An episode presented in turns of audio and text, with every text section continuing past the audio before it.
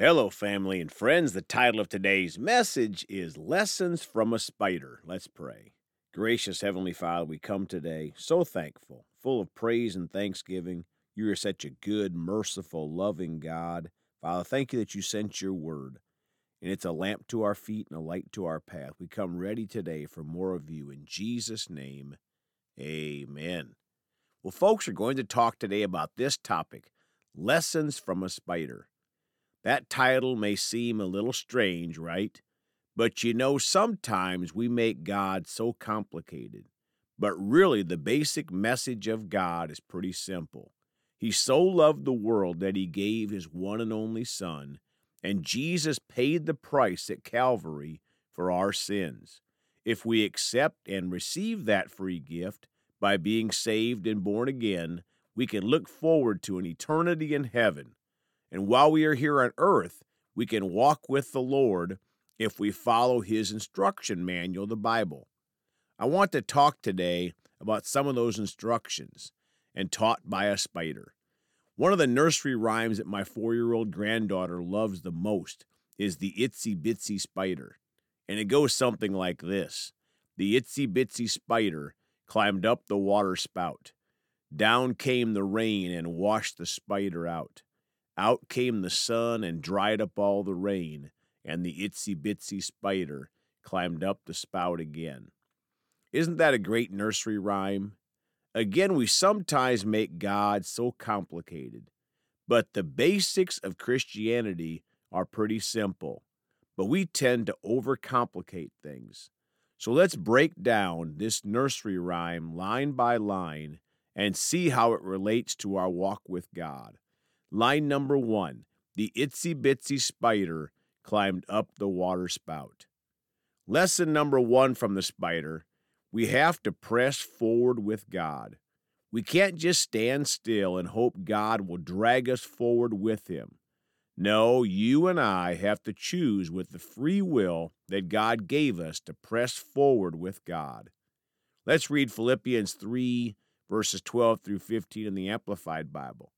Not that I have already obtained it, this goal of being Christ like, or have already been made perfect, but I actively press on so that I may take hold of that perfection for which Christ Jesus took hold of me and made me his own. 13. Brothers and sisters, I do not consider that I have made it my own yet, but one thing I do, forgetting what lies behind and reaching forward to what lies ahead. 14. I press on toward the goal to win the heavenly prize of the upward call of God in Christ Jesus. 15. All of us who are mature, pursuing spiritual perfection, should have this attitude. And if in any respect you have a different attitude, that too God will make clear to you.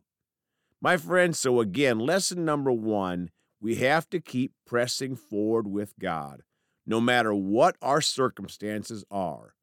Now, the next line in this nursery rhyme says, Down came the rain. Lesson number two is that we live in a fallen world.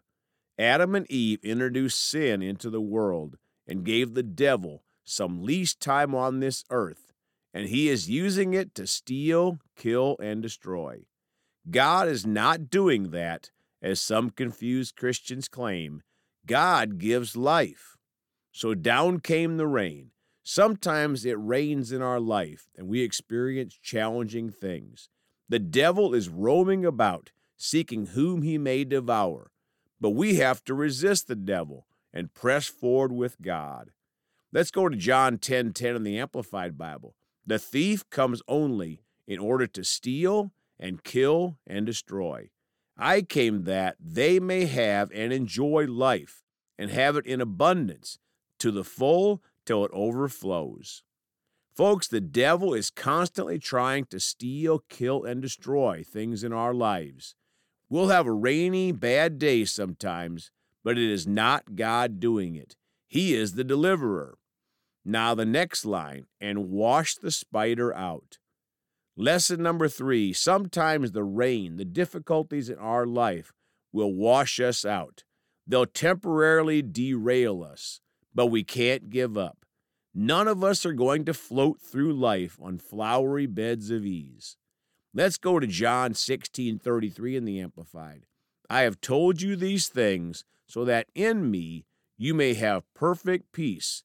In the world you have tribulation and distress and suffering, but be courageous, be confident, be undaunted, be filled with joy. I have overcome the world. My conquest is accomplished, my victory abiding. My friends, in life, we all have some tribulation and distress, but we must never forget that Jesus overcame the world so we can keep our joy. Now, the next line out came the sun. Lesson number four if we keep pressing forward with God, we'll come out in the sun. We'll come out in victory with the Lord. The ultimate victory will be a glorious arrival in heaven on streets of gold. Let's read Revelations 12:11 in the Amplified. And they overcame and conquered him because of the blood of the Lamb and because the word of their testimony. For they did not love their life and renounce their faith, even when faced with death. Folks, we overcome by the blood of the Lamb, Jesus, and our own words of profession, speaking the word of God. Now, the next line says, and dried up all the rain. Lesson number five Nothing the devil can do to us can stop us because Jesus has overcome death, hell, and the grave. We can't get discouraged. God wins every time. If we stay in Christ, we win with him. Let's go to 1 Corinthians 15 54 in the Amplified Bible.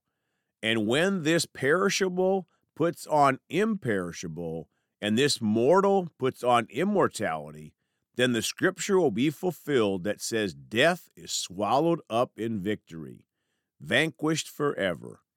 My friends, again, Jesus has overcome death, hell, and the grave. Now, the last line in the rhyme, and the itsy bitsy spider climbed up the spout again. If we don't quit, we'll win with the Lord. We know the end of the story of the Bible God wins, the devil loses. If we are in Christ, we'll win with him. If we are not born again or saved, we are automatically on the devil's team, and we are automatically stuck on the losing team and an eternity in hell. But in Christ, we are victorious. Let's read Romans 8 1 in the Amplified Bible. Therefore, there is now no condemnation, no guilty verdict, no punishment for those who are in Christ Jesus, who believe in him as personal Lord and Savior. Folks, I hope all of those listening have made Jesus their personal Lord and Savior. If not, you can do it tonight. And when we have made him our personal Lord and Savior, we can learn a lot from a spider. Let's all continue to press forward with Jesus until the very end. Let's pray. Father, we're so thankful that you're a good God. Father, you didn't try to make your plan complicated. In fact, you made it very simple. You sent your one and only Son, Jesus, to pay the price for our sins. He's the only way to heaven and you, Father.